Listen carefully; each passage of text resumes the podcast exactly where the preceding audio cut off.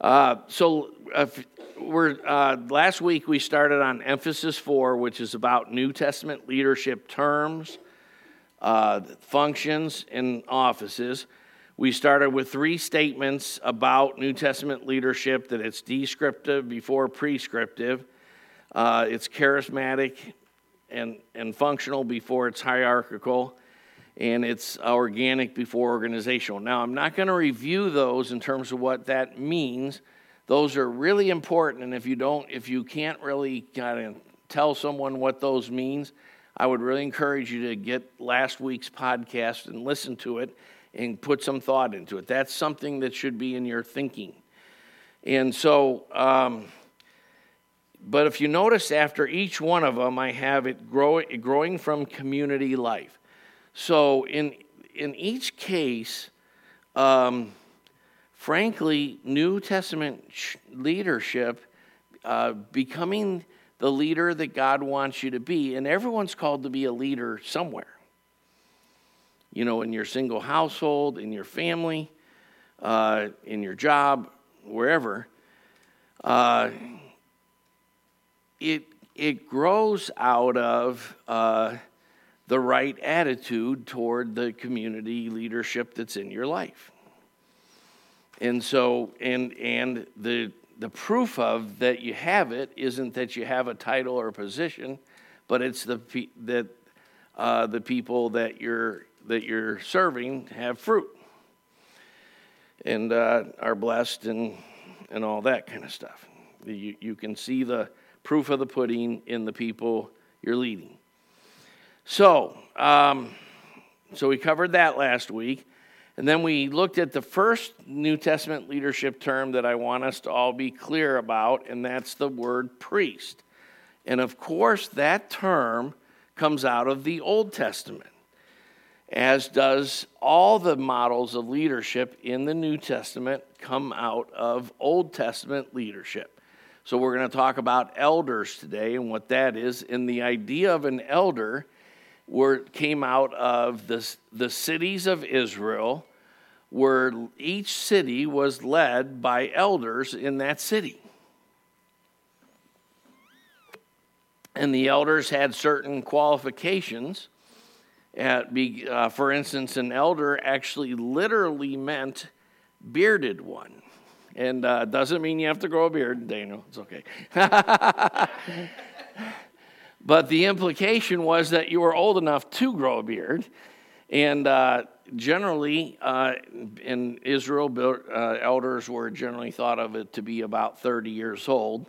But frankly, in the New Testament, age is really a number. It's all about like a, a kind of seasoned wisdom and fruitfulness and, and all that. And, and it's about having spiritual children. So, um, anyway, so last week we looked at the word priest, and we looked at the fact that um, in the New Testament we are all priests. In fact, what uh, God always, uh, of course, that was true in the Old Testament to a certain extent, but it's very much highlighted in our priesthood derives from Christ, the one true great high priest all priests of the Bible are foreshadows, foreshadowing of Christ.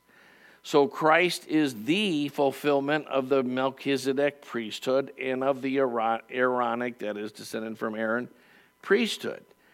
And Christ is the one, he's not only uh, like the priest of the Old Testament, the one who offers sacrifices, he offered the sacrifice of himself once and for all. One of the most important statements in the Bible uh, is uh, when Jesus says, I lay my life down freely, no one takes it from me.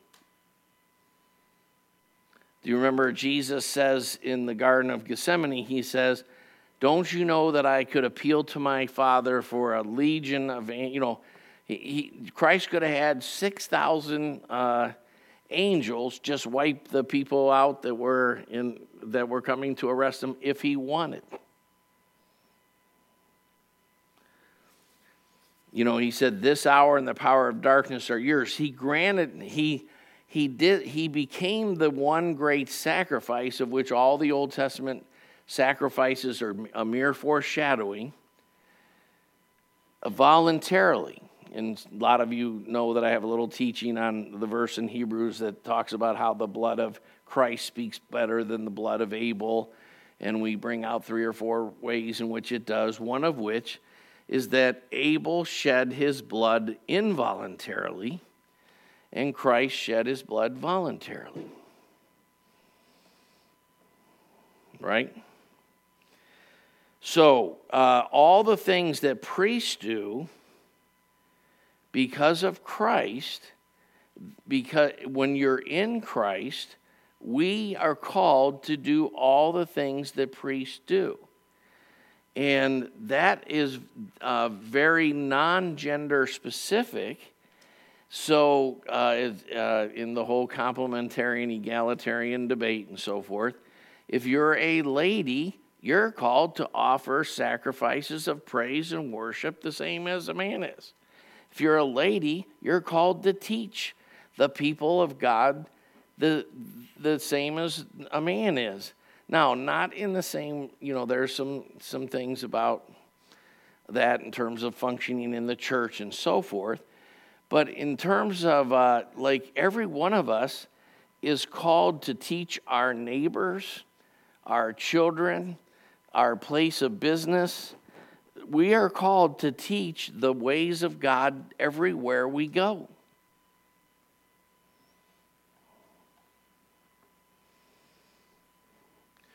And we are one of the, you know, Josiah, uh, one of his five benefits uh, that he listed of studying scripture was the, the ability to minister to others. We cannot fulfill our priesthood if we do not know the Word of God because we're called to teach the Word of God to everyone.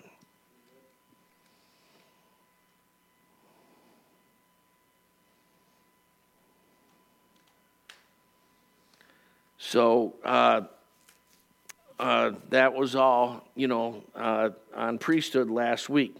So the next term we want to look at is we want to look at the term overseer or elder uh, or bishop or presbyter. Now, those derive uh, are related to three or four New Testament words, which we're going to touch upon. And they're normally used interchangeably in the, in the New Testament. Now, so let's look at uh, some things about them.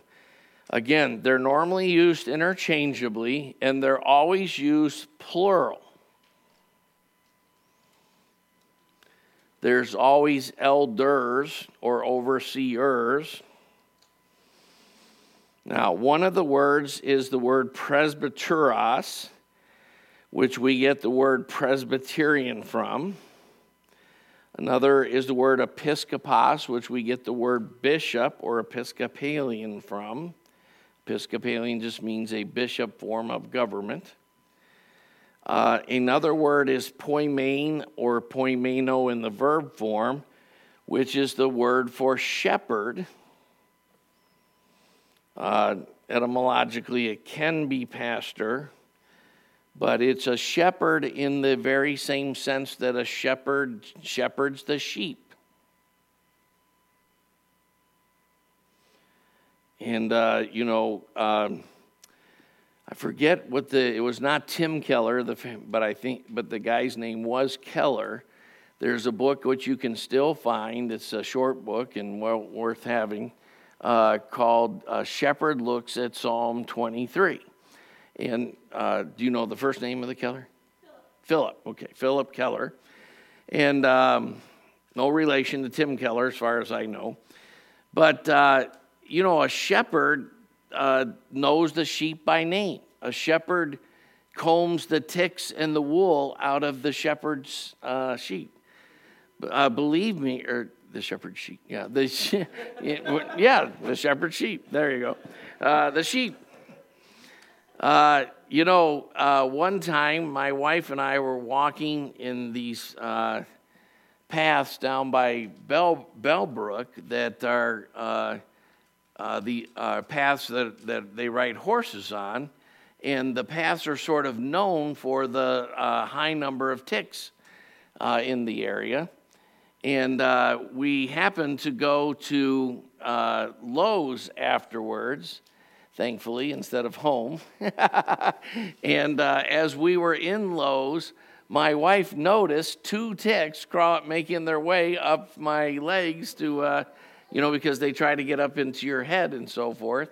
And fortunately, uh, you know, that happened and she saw them. And uh, I was sure glad for a shepherd who got rid of the ticks before it made it to my head to bury itself in my lack of hair somewhere and, uh, and dig in, and uh, because they cause real problems, including things, you know, terrible diseases, Lyme disease, and all kind of things. And uh, I remember being surprised at how difficult it was to kill these ticks. Uh, you know, they're not easy. Like, I had to really smash them, and, you know, and, and smash them and smash them and let them know that I really wanted to smash them. and, uh, and uh, so, you know, um, so anyway, so we're going to look a little bit at shepherds here as we go. Um, and I have some verses listed there, like 1 Timothy 5 17 and so forth that, that have uh, some of these words in them. Now, in 1 Timothy 3, uh, 1 through 7, as well as in Titus chapter 1, the qualifications for this office are listed. And one of the things that, um, that I want to stress is that it says that if someone wants to do this, uh, the, the Greg Weiss translation is you must be crazy. No, uh, no, it's a fine work that he desires to do. Because one of the interesting things that you run into whenever uh, we run into people who are struggling with a critical spirit and so forth, and uh, a lot of times it's because of a desire to, to have a certain office or title or so forth that God hasn't necessarily given to uh, us or to that person or whatever. And that, uh, so a lot of people will think, um, you know, um, like it's an evil thing to want to, to, to, to, to serve in this way. But there is a proper motivation for wanting to serve in that kind of way. There's also just, uh, there is such a thing as selfish ambition and unfortunately, selfish ambition is the root, as uh, James tells us, of um, you know all sorts of evils and so forth. And um, uh, it, it, it can be a very deceiving thing and so forth. So, but uh, in general, it's not necessarily wrong uh, if God has given us proper motivation to want to serve in these kind of ways, but uh, it, it's to want to serve in such a way that you're going to experience, let not many of you become teachers because you'll incur stricter judgment. You're going to experience um, that uh, precious in the Lord's sight is the death of his godly ones. And uh, it's, it's a very costly work and is uh, one of our books of the year today. And I have actually asked everyone on the leadership team to read this book before our uh, meeting a week from this Monday night. It's, it's called Spiritual Authority by Watchman Nee. And one of the uh, most important qualifications of leadership is that in a certain way you don't want the job. And especially because, in the sense that you uh, that you feel I'm not qualified for the job. In someone who feels that they're qualified to have these uh, all sorts of opinions and insights and so forth and so forth, usually is uh, you, you don't ever have grace to have opinions or insights into something you're actually not called to. You're always going to have, a, you know, one of the things that's the most important thing in, in uh, having Christian community be successful is um, you have grace for something that's given you as your sphere of responsibility. You don't have grace for things that aren't your sphere of responsibility.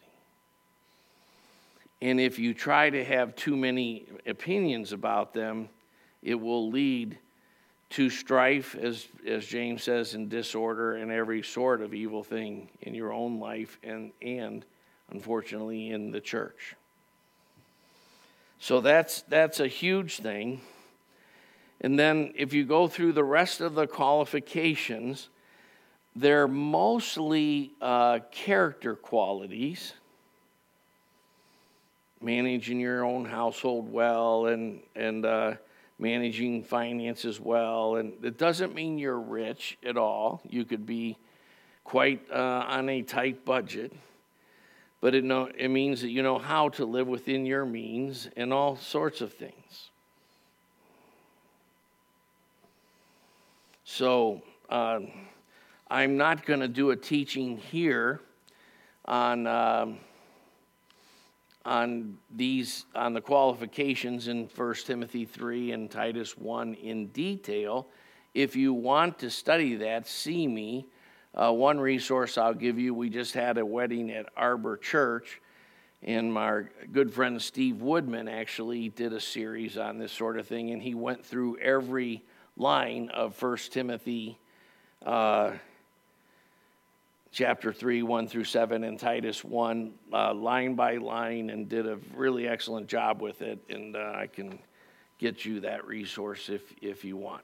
Uh, flip over and you'll see the Titus portion of that. And, uh, but I do want you to notice in both the Timothy portion that the word uh, episkopos is in there. And. Unfortunately, so is the word diabolos, which we get the word devil from. Uh, Titus, the word presbyteros is in there. And um, um, and there you have it. So, um, then in, in uh, 1 Timothy 5 17 through 22 is another passage uh, that says the presbyteros who rule well.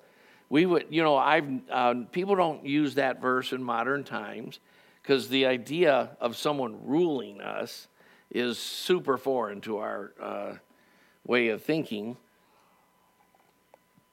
But these positions are actually positions of management.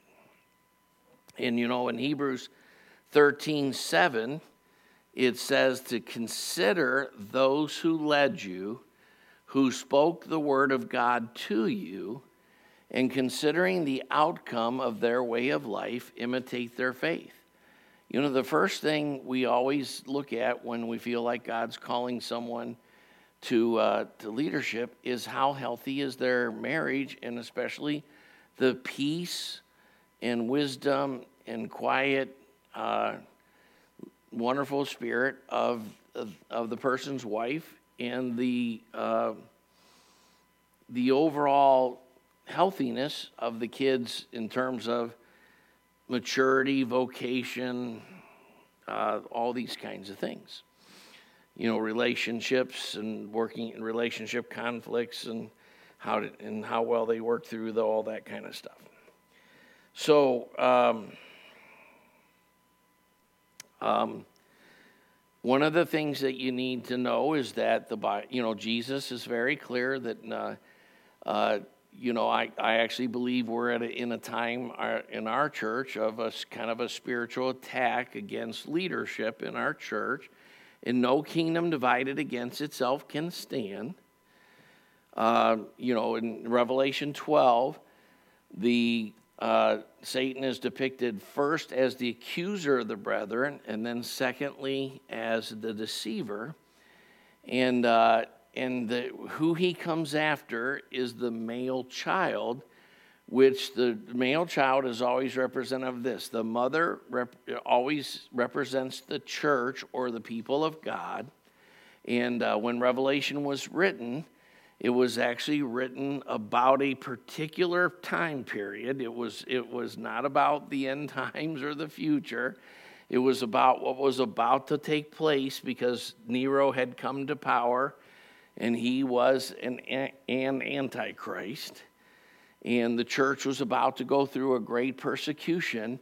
And the end of what the New Testament is all about, that is a transition from the old people of God being the physical, biological descendants of, of Abraham and Israel. I, you know, Abraham, Isaac, Jacob, who became Israel.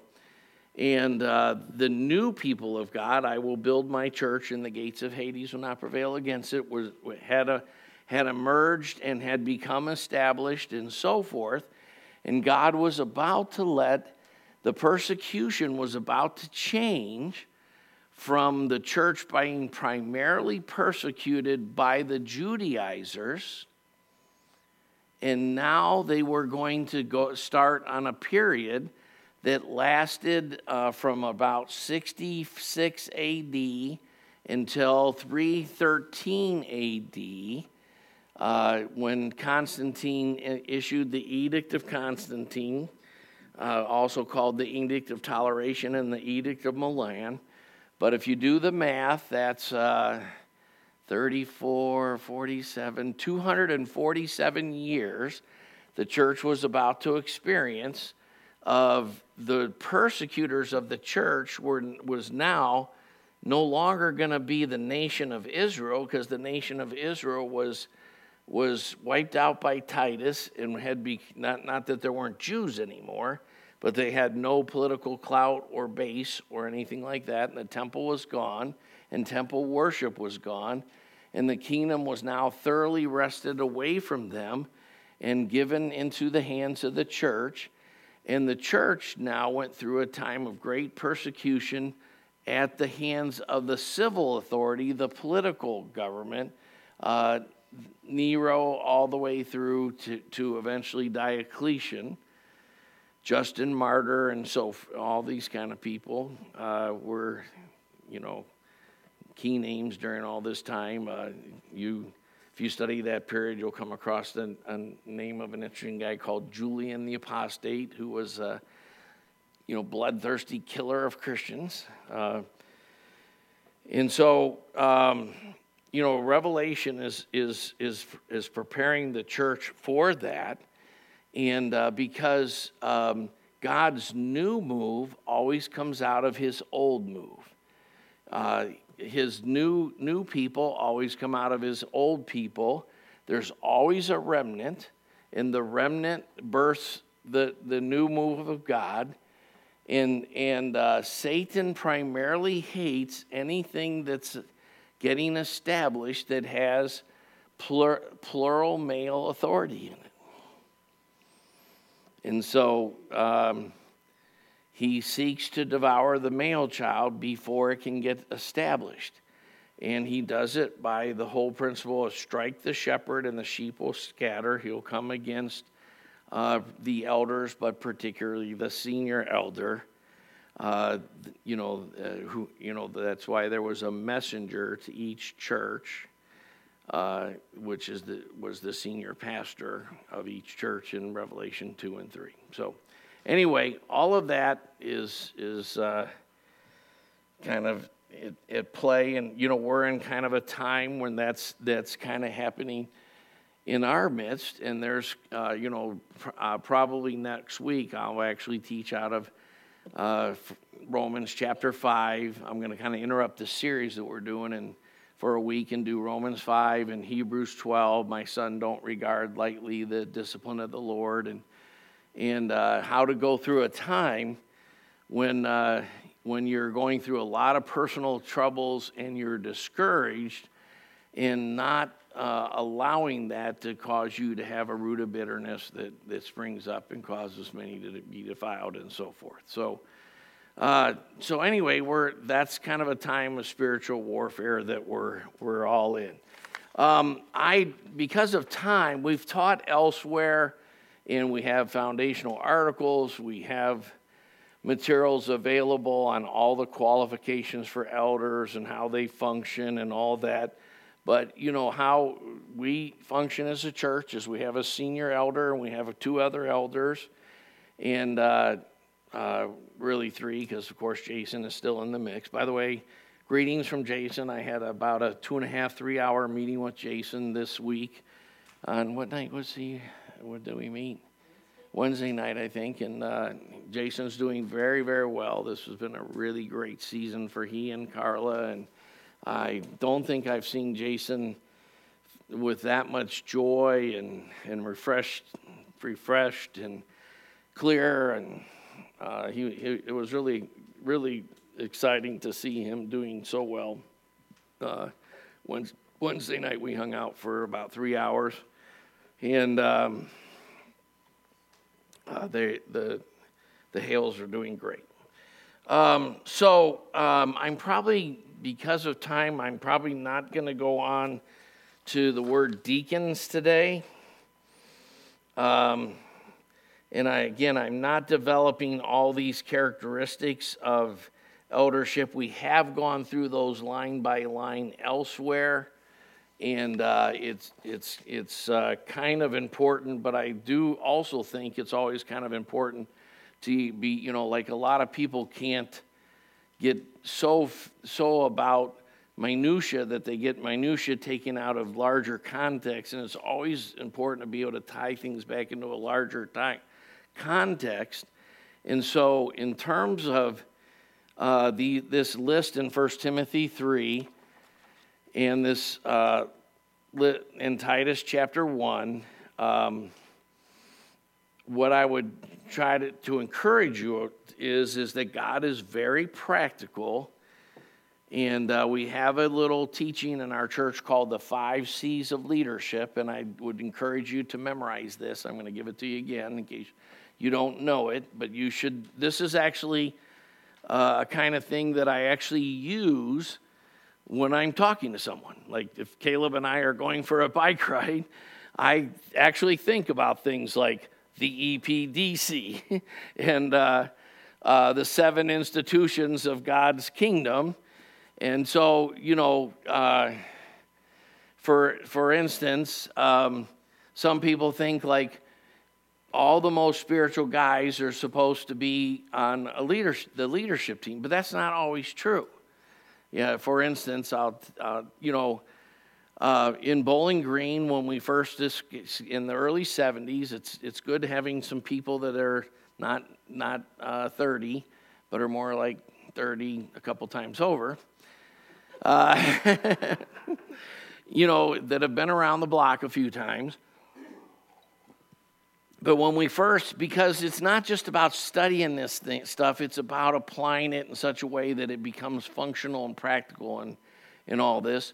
But when we first uh, kind of discovered that Jesus' model was, in the in the the biblical model was you know Moses and Joshua, Elijah and Elisha, Elisha and Gehazi, that you know that there was this one-on-one small group uh, need for personal pastoral care and discipleship, what you know, the, all the what we call the EPDC, that someone walks you through, uh, you know, evangelism and forming you in Christ, pastoral care and getting your life and your family and your calling and your vocation and your all that stuff together, and then discipleship where you get trained and equipped for more leadership and and all that. Somebody does does that with you when we first started learning this stuff, we one of the things we did is like the head pastor of the church got all the brothers who were kind of been around for more like seven or ten years, uh, and they and and they were in his home group, and he was discipling them. We're about to go to a similar system here. We're going to start four home groups in our church, and and uh, we've already kind of discussed who's you know going to be in each one, and this kind of thing. And so, um, you know, uh, the head pastor was discipling all the older brothers. And of course, I was uh, uh, 18 years old at the time and one year in Christ and very zealous, but considered like, yeah, you know, he's just a newbie. He'll, he'll mellow out and eventually and uh, that sort of stuff. And so, uh, then you know each of each of the guys that was being discipled took a, a home group under their wing and, and we kind of had this idea for a while like all the most spiritual guys should be the home group leaders.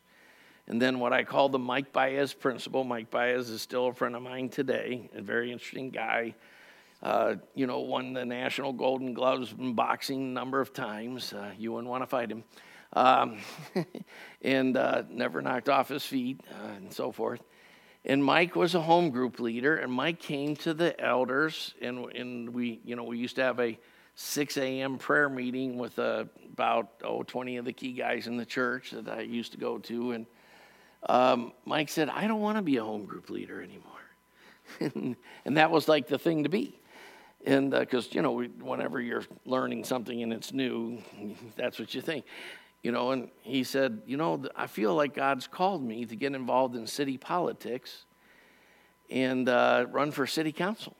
And so we actually re asked all the guys in Mike's home group to be discipled by someone else and be in a different home group. And they all went to different home groups. And Mike got involved in city po- politics and became a city councilman, you know, because the seven spheres of the kingdom of God not, er, not everyone who's, who's fruitful and mature and a leader is called to do that in the church. Some people are called to do that in business or in politics or, or so forth, you know. So just keep that in mind because uh, a lot of people make that mistake that all the most spiritual guys should be on the leadership team of the church. Not necessarily, actually. That's, that's not, uh, not true. So, um, but in any case, um, uh, the qualifications for for leadership, we we have this thing called the five C's that I think you should always it would do you well to memorize. Again, the seven institutions, all these kind of things. I I have about twenty such uh, paradigms and I and I have them memorized, and I've had them memorized since 1975, and and uh, and I use them when I'm thinking, when I'm praying, when I'm you know when uh, someone's asking me should I go back to college for this degree or that degree, I use all these things to think, and so the five C's of leadership is just this: the caller before the calling every Christian is called to love and minister to the Lord. Your first calling is to worship and love and serve and know God. You know, a, a couple weeks ago, um, when we were talking a little bit about um, some resources we have and so forth. I was a little uh, unorganized that day and didn't get through the outline, but I did give a very impassioned, uh, about 15 minute talk about the knowing God. It was interesting that uh, uh, some people sort of missed that point. But the most important thing of all things is to love the caller, to know the caller, to study the caller. The reason we're using this book, None Greater, because there's none greater. and there's no emphasis more worthy than to know the Lord. And one of the greatest promises of the Old Covenant there's many promises of the coming of the old covenant in places like Ezekiel 36 and Isaiah 53 and and so forth. And one of the greatest ones is the passage uh, in Jeremiah 31, 31 through 33, where God says, it's quoted verbatim in Hebrews chapter 8, uh, where God says, I'll make a new covenant with the house of Israel and so forth. And one of the provisions of that covenant is they will all know me from the least to the greatest. Like we just talked about last week and we summarized again today, the priesthood of all believers. There's nothing greater than knowing God. The caller comes before all callings. And so, you know, you are, all Christians have three ministries. One, the first one is to God, the second one is to is to one another, and the third one is to those outside the church. This, uh, so those are the first two C's of leadership: the caller before the calling. The the uh, third and fourth C are character before charisma. One of my most uh, fascinating things that I always look for when I watch the news, I love sports, I like to watch a lot of sports. It's amazing how many people with great giftedness in music, sports, politics, and business, and so forth, uh, are destroyed because of a character flaw that they never let anybody speak into. And uh, it's an equal opportunity destroyer of, of, you know, rich, poor, black, white, Democrat, Republican, uh, young, old, women, men. Uh, character before charisma is so huge. It's huge. You know, while people are working on character flaws, uh, we don't want their gifts to not be used at all. But you always want to be careful because uh, success is a much greater tester than fail than getting there. Like in other words, when you're when you're young and ascending into your callings and so forth, that's actually, as hard as that seems, it's much easier than when God's actually kind of blessed you abundantly. That's the greatest testing time of all. That's why uh, so many presidents and, and great sports stars and everything else self destruct. Again, um, character before charisma. And then lastly, the last C is chosen. And one of the things that's most clear about chosen in the Bible is that when we recognize somebody as a home group leader or as a campus minister, or we raise them up uh, in this capacity or that capacity, all we're trying to do is sometime long after it's actually happened, recognize what God has done.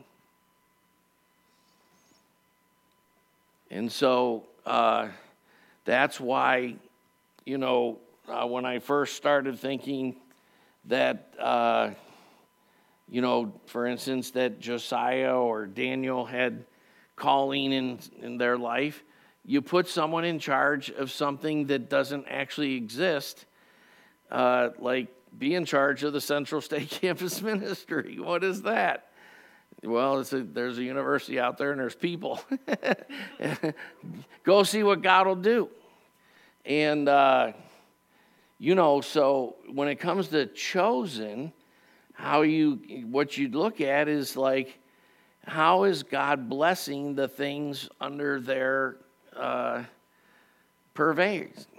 prevail, whatever. They're, you know, they're, um, you know, like if you wrote like a job description, what, what's, what's going on, like I, what's going on in their field of responsibility? You know, and, uh, you know, uh, we started by talking about Ned calling me about Sydney. It's been amazing to see how many, you know, Sydney uh, was a guy when I first met him that uh, I tried to convince him that someday he'd be able to actually drive a car.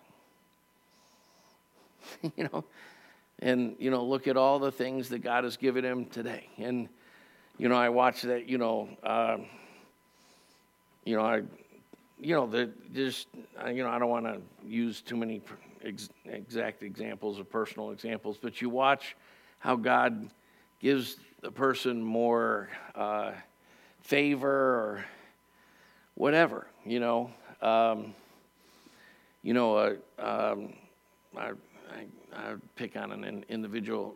Re- recently, uh, oh, just a few months ago, not very, not even that long ago, uh, six weeks, eight weeks ago, Liz House and I were talking about her job, and she was telling me how the Lord was showing her to have this better attitude in her job and so forth, and and uh, work work on you know treating customers this way and that way, and you know like within the last week or two, her bosses came to her and said, "We really noticed you got a new attitude, and so we want you to go in our training program for leadership and so forth."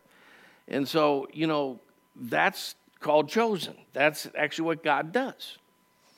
Like he uh, now, that doesn't mean he always like always works that way. Don't forget that Joseph in the book of Genesis, uh, he did what God wanted him to do, and he overcame the seductions of uh, Potiphar's wife. And so God chose him by sending him to jail. so, so uh, you can't always just say, "Well, this person got a promotion, so that's, you know, like a sign that it's God's blessing." But in general uh, the way God chooses people is fruitfulness in their in the things that He gives them to do. And uh, so, uh, all of that is a bigger picture way of looking at these scriptures. About you could uh, add to this, look at 1 Peter 5 1 through 11, and there's lots of other scriptures we could put about overseers and, and how that all works. So, anyway, so now we've uh, gone through uh, two, uh, you know, priest, and then the words, uh, the three words related. Oh, one thing I should stress, uh, and you can study this out for yourself, is all overseers, all presbyteros and episcopos are always poimenes. They're always shepherds but not all poimenes are always episcopos and presbyteros. So study that out. Like look at every verse on that, and you'll see that all elders, overseers are always part of their job is always to shepherd people. But lots of people are called to shepherd people who aren't called to be elders or, or overseers. And in fact, everybody is called to some degree to shepherd one another. In the community, we are the, I always say, community disciples, community shepherds. And so everybody is a shepherd and a, and a discipler in a family and in a community to some degree. But that doesn't mean you're necessarily called to be an elder. But sometimes when someone is faithful in shepherding, uh, God will actually make it more official by saying this person is now called to be an elder. So hopefully that makes sense because we often, I always say that if you have, um, oh, say about 100 people in a church, there should probably be about 10 or so shepherds. You might have two, three, four, or five elders, but you should have 10 or 12 shepherds, but you should definitely have 15 or 20 shepherds in training. You know, that people who are growing in their capacity to shepherd, and everybody should be shepherding one another to, to one degree or another. So we'll end with that, and uh, we'll get John Gray up here. Where is John Gray?